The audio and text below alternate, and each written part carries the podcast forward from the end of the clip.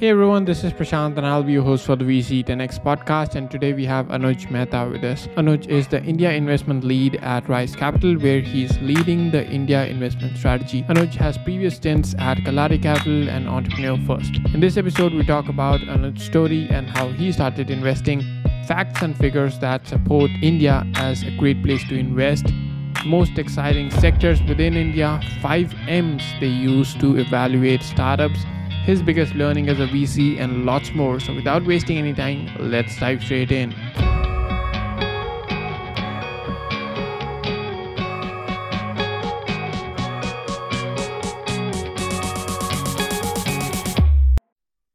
Hey, Anuj, so good to have you on the VC 10X podcast. How are you doing? I'm doing great. Hi, Prashant. Uh, thank you so much for having me here. Looking forward to our conversation today. Uh, pleasure to have you on the podcast. And to start things off, can we first have your story and how you started investing? Sure. So, to share some background uh, about myself, right? So, um, I was born to a typical Gujarati business family of diamond merchants.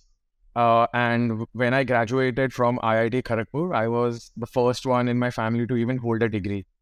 Now, if I just split this statement into, uh, you know, two more points, one is while I was, uh, you know, since I belonged to a typical, you know, Gujarati business family, so businesses, trading, and stock investing, so mainly public equities, that was very normal, uh, you know, in my family. And I actually got exposed to the world of public equities way before the private markets.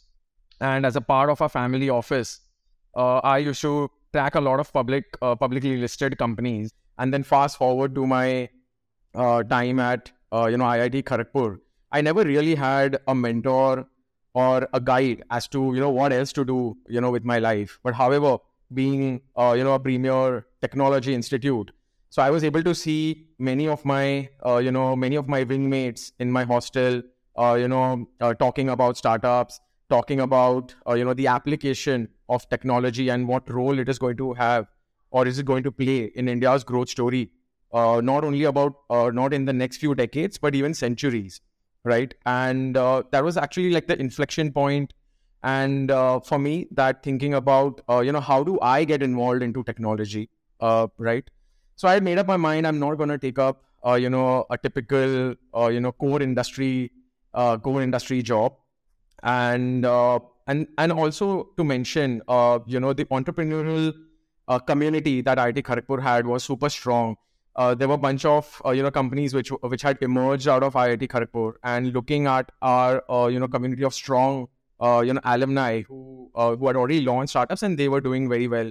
Some companies like you know Innovaccer or you know Capillary Technologies um, or Porter, Blackbuck, and all of those these companies uh, like those names just to name a few, but there are many more companies. Um, so got got inspired, uh, you know, by that wave, and I wanted to get into, uh, you know, technology or the startup ecosystem in general. And I ended up joining uh, SoftBank backed, uh, you know, Housing.com, uh, which was a which is a real estate, uh, you know, startup, and I joined their operations and strategy team. So uh, that really gave me a window, uh, you know, into the startup ecosystem. I got to appreciate the daily chaos that takes place, uh, you know, on the startup floor, can appreciate what a founder goes through, the, the you know, the daily nuances, uh, you know, that are there in uh, in running any startup. I was able to understand those, uh, you know, at a gra- grassroots level, and um, and then post my you know housing.com stint, I thought, why to just restrict yourself to a singular company or a singular sector? Uh, you know, why not have like a bird's eye view of the entire Indian ecosystem? Uh, and if at all there was an opportunity to work with not just one but multiple companies simultaneously, uh, be uh, like you know be able to learn about multiple sectors simultaneously. And the answer to that question, uh, you know, after doing a bit of introspection, was uh, you know venture capital. Now I had to figure out you know how I you know break into venture capital, and this is back in like 2015, 2016 uh, when uh, you know uh, that was like the first crazy wave of you know venture capital financing into India. SoftBank had also uh, you know made uh, made couple of investments, and I was fortunate enough to get a break uh, into the seed investment arm of Kalaari Capital, one of the homegrown you know early stage funds in India. So was fortunate enough to join that team, and the first project that was you know given to me during my time there was um, to build out uh, the thesis, the investment thesis in the gaming sector, source opportunities and lead investments, and that actually came as a surprise. And um, yeah, and that's how I got uh, you know exposed to the world of you know venture capital.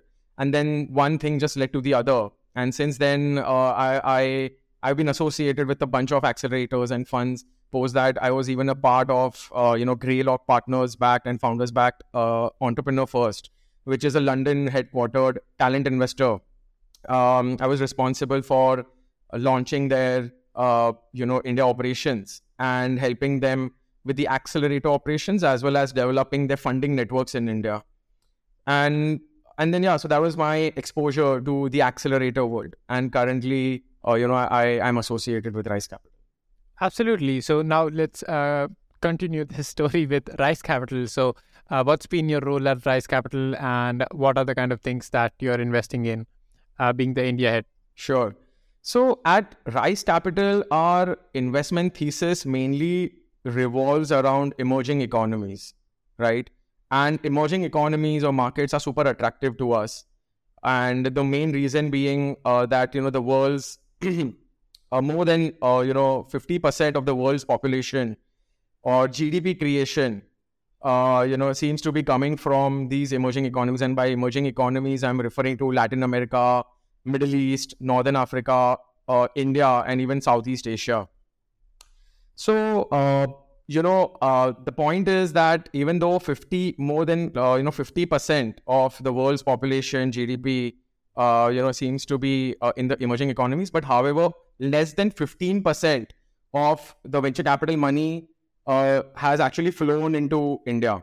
And that is actually a huge imbalance and I would say uh, that a lot of uh, unallocation uh, is there, uh, you know, when we're talking about, you know, emerging economies. And that is a massive opportunity that Rise Capital sees when it comes to the venture capital model.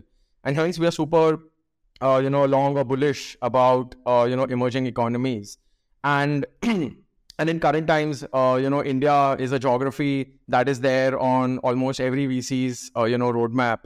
And you know, so i have been fortunate enough to track India for Rise Capital, source opportunities, work very closely with the portfolio uh, in India of ours. And yeah, so that's what has been, uh, you know, keeping me going as of now. Right, that's great. And uh, you you worked in India uh, through and through, starting from uh, Housing.com, which was uh, one of the leading startups back then, right? Uh, and then coming on to the VC side, the other side of the table, and working with VC firms, Kalaari, one of the leading VCs in India, and then Accelerator, uh, uh, Entrepreneur First, right, which is pretty new in India, helping them uh, get a foothold in the Indian market, and now at Rise Capital again, focusing on India. So, how, how do you look at the Indian market, and how has it evolved over the maybe the past five years, and where do you see it going in the next five or ten years? Sure.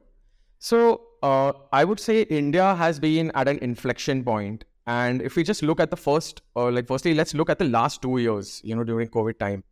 And the number of unicorns that India produced is far more than the number of, you know, unicorns that were produced in China. It is important to note that, uh, you know, that less than one third of the capital compared to China actually went into India. And ideally, this shouldn't be the scenario because Chinese companies actually uh, you know, have been building for China. But on the other hand, the Indian companies are actually scaling globally and they're they're building for uh, they're building for the world, right? And that is actually a very big uh, you know mismatch. And even on a uh, even on an adjusted uh, you know GDP basis uh, compared to USA, for every five dollars that has gone into US, only one dollar has gone into gone into India right? And uh, now to talk about you know the India's uh, India's GDP so far.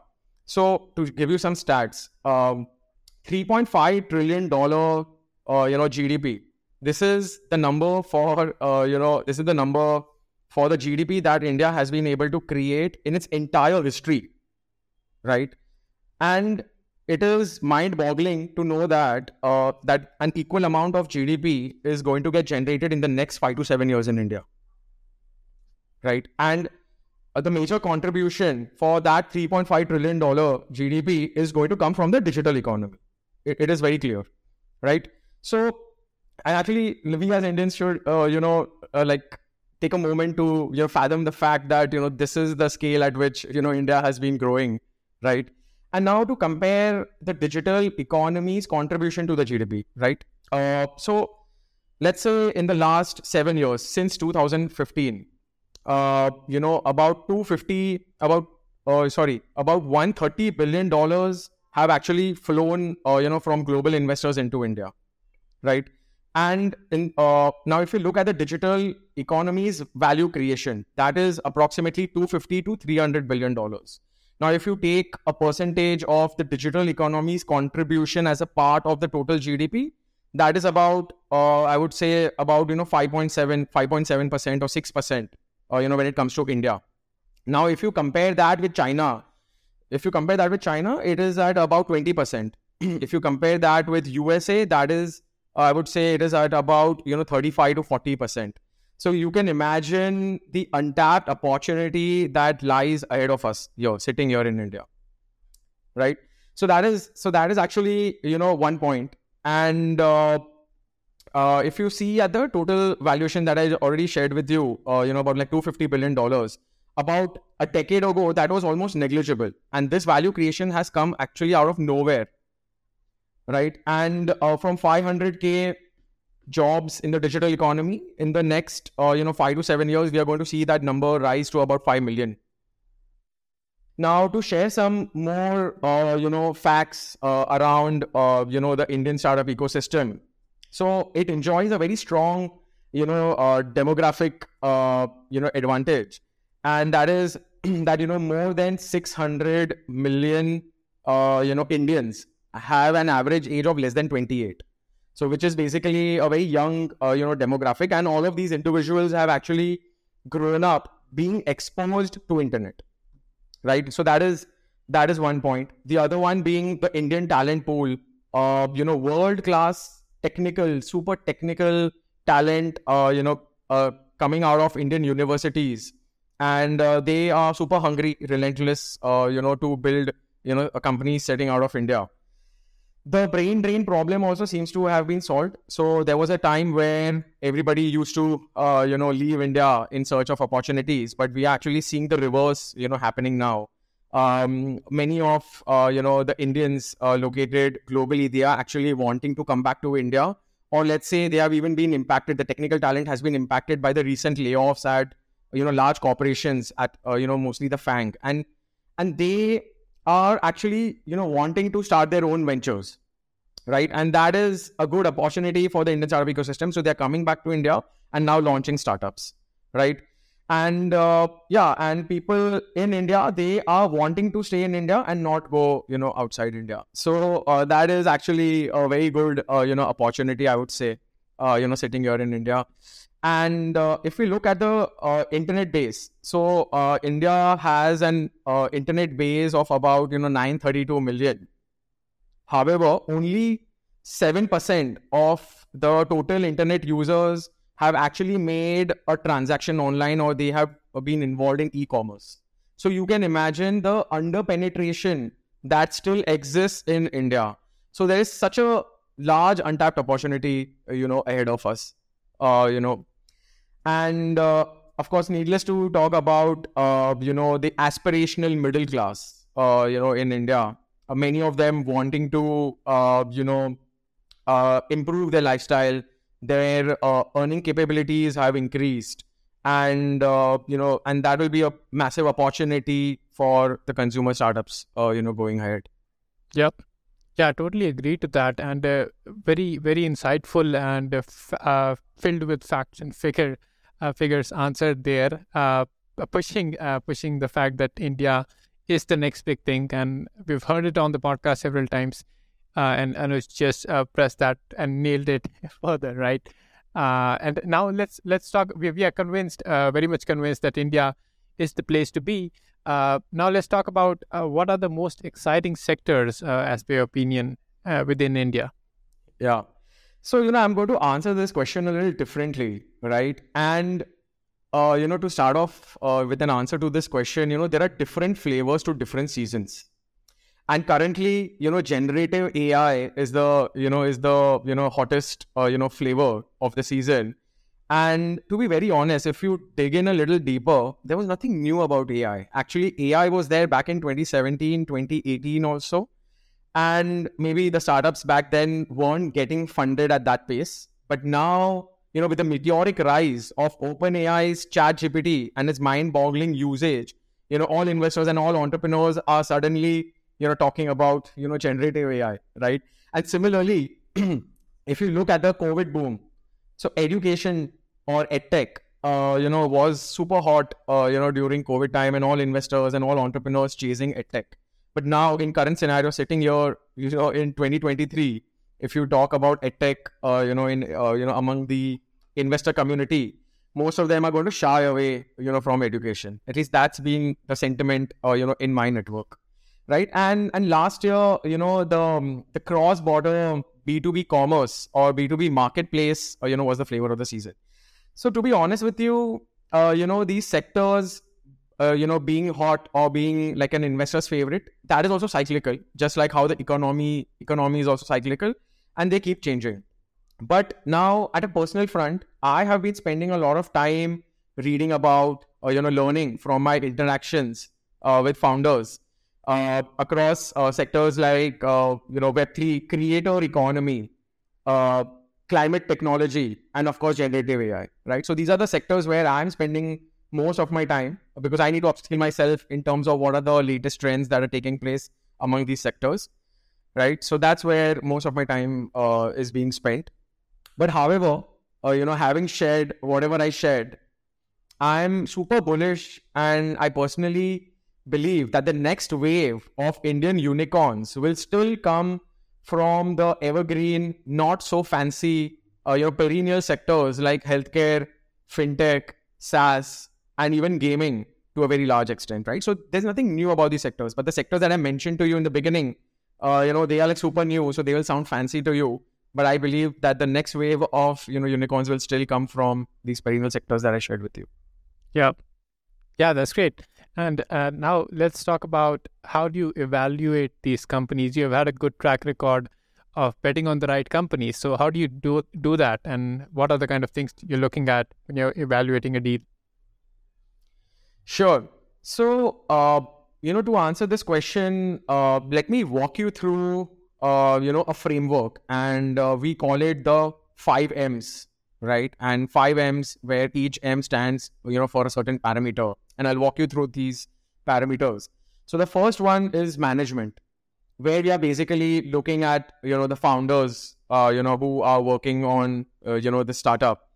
And there we try to, uh, you know, uh, deep dive into the complementary skill sets that these founders have, or if there is an edge that they have in terms of the domain. Let's say if an individual has spent you know more than a decade uh, in a particular industry you know whether it's logistics or healthcare and if that individual is starting up in their respective industry so that individual definitely has an edge over you know somebody like you or me where you know we have not been exposed to those industries at a at a granular level and the learnings that they would have uh, you know with regards to the macro as well as the micro trends will be far more superior uh, you know, and uh, they may be able to implement, you know, those learnings into, uh, you know, the startup that they're working on. Complementary skill sets. By what what I mean by that is, let's say, uh, if there are two two co-founders, one of them takes care of, you know, let's say the business side of things, operations, strategy, sales, business development, and on the other hand, if there is a co-founder looking at the product and the tech side, so that's a really good, uh, you know, mix to have, right? Um, so that's one, you know, uh, I would say like a sub point within the management point. And the other one would be uh, whether they have had, uh, you know, past or previous operating experience and how quickly they are able to, uh, you know, showcase, uh, you know, I would say outcomes or results, right? Working on that particular problem. That's there. And then I think it's even a factor of, you know, intangibles. Like you speak to somebody, uh, you know, there is a very different kind of spark uh, you can sense that magic, uh, you know, while interacting with a certain individual. and you just feel that there is some wow element you know about this there is a, and that's why it's called intangible right so that is also a parameter i would say sub parameter which you know gets factored into you know while evaluating the management teams. So that being the first point. And the second one uh, you know uh, to continue uh, you know with this response to continue right? So the second parameter is the market opportunity or the market size. Now how large of a market uh, you know that uh, the startup is actually going after? The questions that uh, you know i like to ask myself is that you know can this startup you know produce like a gmv of like 5 billion dollars maybe let's say 5 years or 10 years down the line that large of an opportunity. Uh, and even to evaluate the competitive landscape right uh, who are the other incumbents? How heavily funded uh, you know these other players are in that particular uh, you know market right? So that also needs to get baked in as a part of the you know evaluation. Third one would be metrics. Uh, you know what are the financials that this company is seeing what does the margin profile uh, look like and how quickly let's say if a company does not have uh, you know financial metrics but definitely there will be some operating metrics that uh, or KPIs that this uh, you know startup would have. So it becomes important to evaluate, you know, how quickly, uh, you know, or let's say at a month on month level or a quarter on quarter growth, or you know that that startup is able to showcase whether it is like if it has if it is like doubling, you know, month on month. That is really like a good metric to have, right? Um, and it could be any X Y Z metric depending upon the sector and the business model that the you know that the startup has, right? So the third one is definitely metrics the fourth one would be moat. Uh, is there the question that we ask is is there an IP or a technology technology moat that this company has? How hard would it be for uh, you know another startup to actually uh, you know uh, build out a similar technology? Uh, that is like you know one aspect. Uh, does does the company have like network effects? and maybe at economies of scale or like you know how you know how the margin profile is also going to like kind of uh, you know pan out and whether the startup enjoys the economies of scale actually uh, so that also needs to get baked into uh, you know uh, the moat uh, if whether let's say if you're evaluating like a consumer brand how strong uh, you know how strong the affinity you know for the brand is right? So that is also a part of the moat evaluation. And moving on. So the fifth parameter would be the multiple of money right? It becomes very important to assess the valuation at which you know one is uh, you know investing, and for that it is always uh, I would say uh, you know it's about uh, relative valuation. So we like to look at peers uh, and uh, you know the valuation divided by you know the revenue or you know at what valuation multiples did their peers raise and uh, we actually even uh, you know look at publicly listed companies in that particular sector and see that in a steady state uh, you know what is the valuation multiple at which uh, you know that company xyz is trading and then try to assess that whether uh, whether this is too expensive of a deal to get into or whether it is a cheap deal to get into. And then from an investor's approach we try to you know gauge that um, you know whether this opportunity can you know help us generate like a like at least like a you know 10 to 20x kind of a return or whether it is like a 5 to 10x kind of a return or whether it's like a 100x kind of a return you know whether if like if you're investing at a pre-seed or a kind of seed kind of a stage right so yeah so i think the fifth parameter that goes into this evaluation is the multiple of money so yeah so uh, uh the 5m framework is actually uh, i would say like a combination of these five m's right so as i already shared with you yeah that's great. And now let's, uh, since you mentioned uh, about valuations and multiples, so right now we are in between a downturn, right? And valuations are kind of getting tricky to what's the multiple that you should raise at, what's the correct valuation, and what was the valuation different for maybe two years back? Is it now calculated differently? So, how should maybe founders uh, navigate the downturn and think about valuation at this point of time? interesting question, right? So, I mean, I can have, you know, multiple, I would say, cuts, you know, multiple cuts to this, uh, you know, answer. But, you know, I'll tell you uh, that booms and bust, right? They are a feature of this ecosystem. They are not a bug. Okay. And uh, you know, many founders that I speak to, they tell me that you know what it, the the times that we are going through currently, they are abnormal, and I tell them this is not abnormal. What happened in the last two years that is abnormal. That you know we saw like crazy amount of you know funding going into uh, you know the ecosystem, and that was abnormal. So I would say this is like a reboot, uh, you know, that is taking place right now, and this is what is happening here. It is actually not abnormal. What took place in the last two years, that was abnormal. And to evaluate any ecosystem, I go by the three V's. And by these three V's, I'm talking about volume, the velocity, and the valuation. So by these three V's, you can actually evaluate, uh, you know, how the ecosystem is moving forward, right? And by volumes, uh, if we compare, let's say, the Indian ecosystem with the US ecosystem, it was only during COVID times we saw that uh, you know the valuations of Indian companies and the amount, uh, you know, whether it is at seed stage, Series A or Series B stage. So that quantum was, I would say, measurable, uh, you know, with the US counterparts, right? And and so that seemed a little uh, like that should ideally seem a little abnormal, uh, you know, to uh, I would say to any uh, you know player in this ecosystem, right? That that something seems to be off. How can Indian startups raise at the same valuation, raise uh, you know similar you know quantum and to talk about velocity i think some of the some of the investors i would say i I would say like they just increase or ramped up the velocity. Like we have seen some investors, uh, you know, invest in up to 100, 150 startups on an annual basis, and that number is far high, you know, that uh, than what they did pre-COVID. And to just take a step back, uh, you know, when COVID hit, nobody nobody knew what was going to happen. Everybody thought that this world is going to end. And you know, leaving leaving aside the first six months of the pandemic, right? And what actually happened in the next one and a half years post those you know six months, nobody had ever anticipated that uh, you know that it's to get this crazy. You know, it's to get this crazy, and they're to see all the three V's uh, really shoot up, right?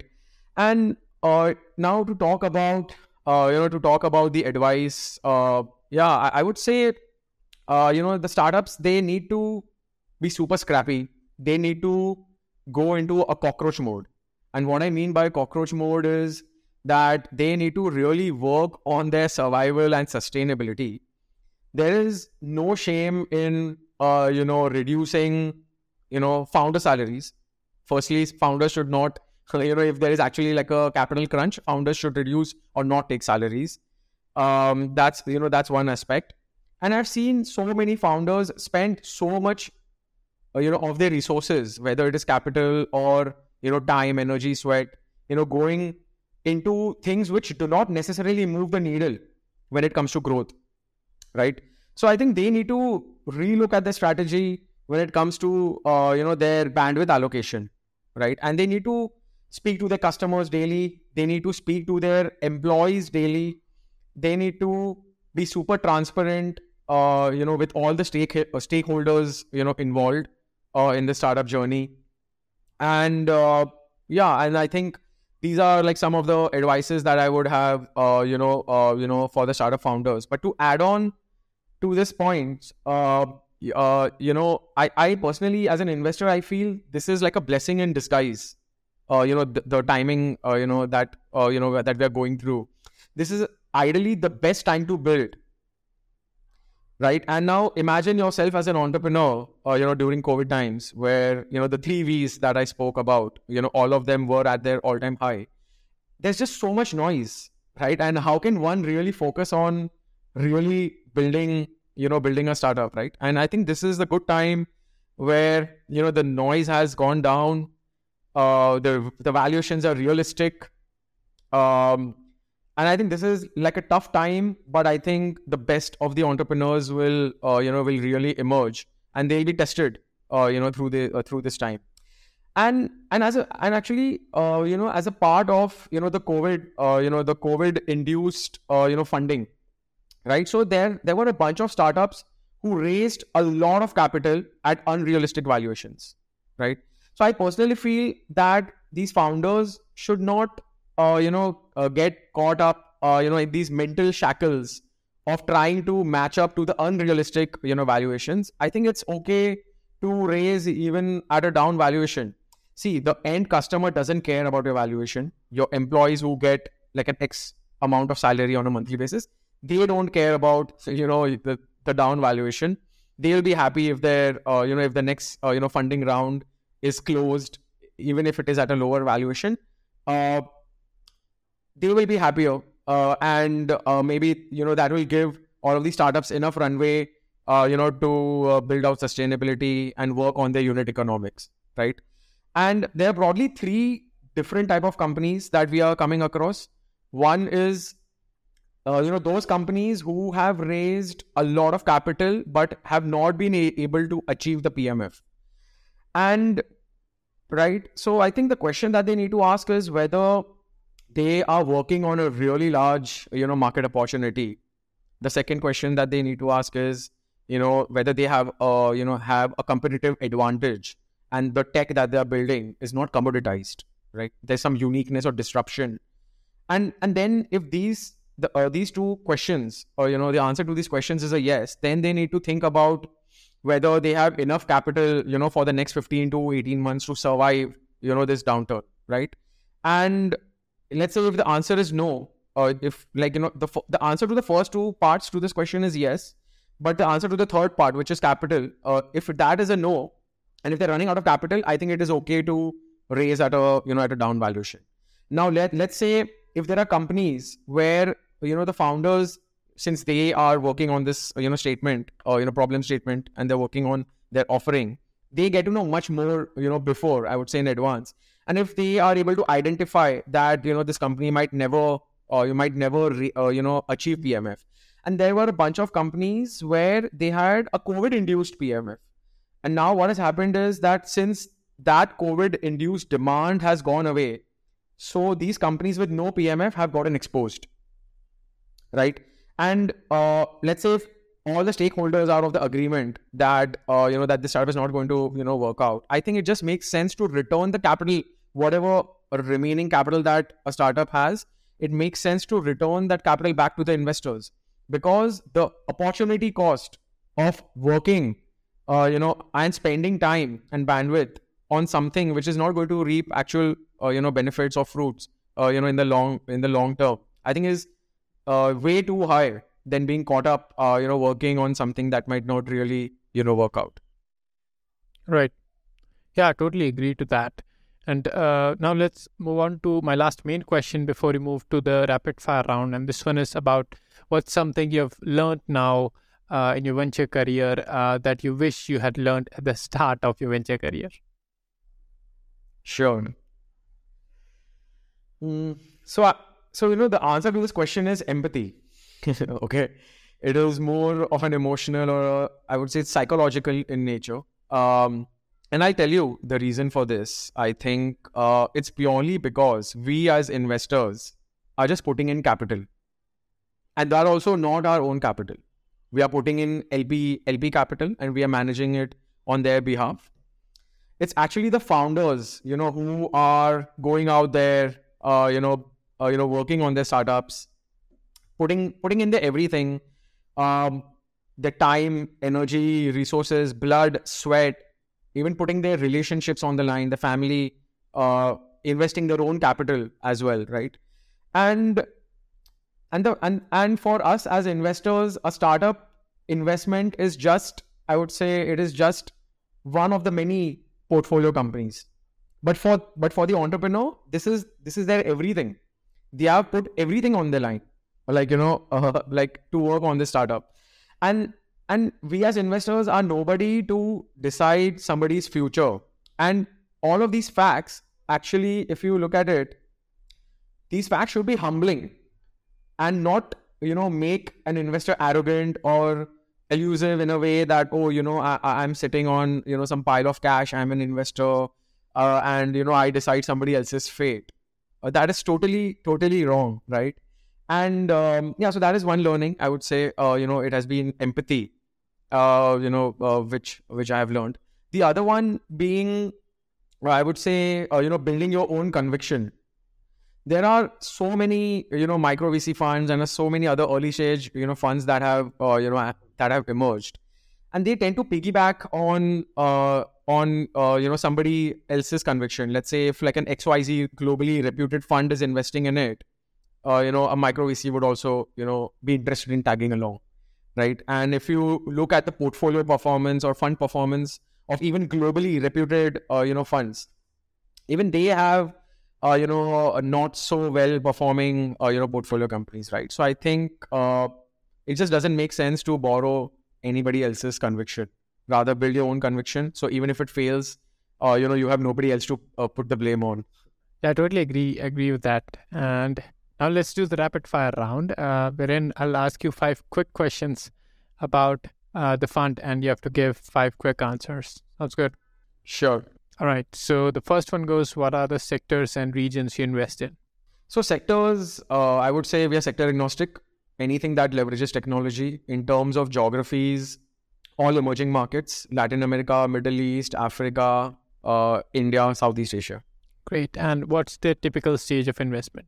So at Rise Capital, uh, all of us have been operators or entrepreneurs in the past. We like to get our hands dirty, and uh, having said that, we like to get in at early stage. So whether it's seed, Series A, or Series B stage. Got it. And what's the typical check size you put in? anywhere from 100k to 10 million dollars got it and where can founders apply for funding in case there is a direct way so we are pretty approachable uh, anybody can reach out to us on linkedin uh, i have even put out my email on my linkedin so anybody can reach out to me even via great and where can our listeners follow you so we uh, you know, being a venture capital fund, uh, you know, our focus has never gone into content production. So we are not a media, uh, you know, we are not a media company. And uh, I think the best way for listeners to follow us is to reach out to us, schedule a call, and then they'll get to listen to us. Right, that's great. I'll make sure to put all the links that you mentioned in the show notes below, uh, even your email. And thank you for coming on. Happy investing. Thank you so much, Prashant, uh, for hosting me. it's been a pleasure. Yeah, likewise. Uh, pleasure hosting you. Thank you for time. Thanks. Bye.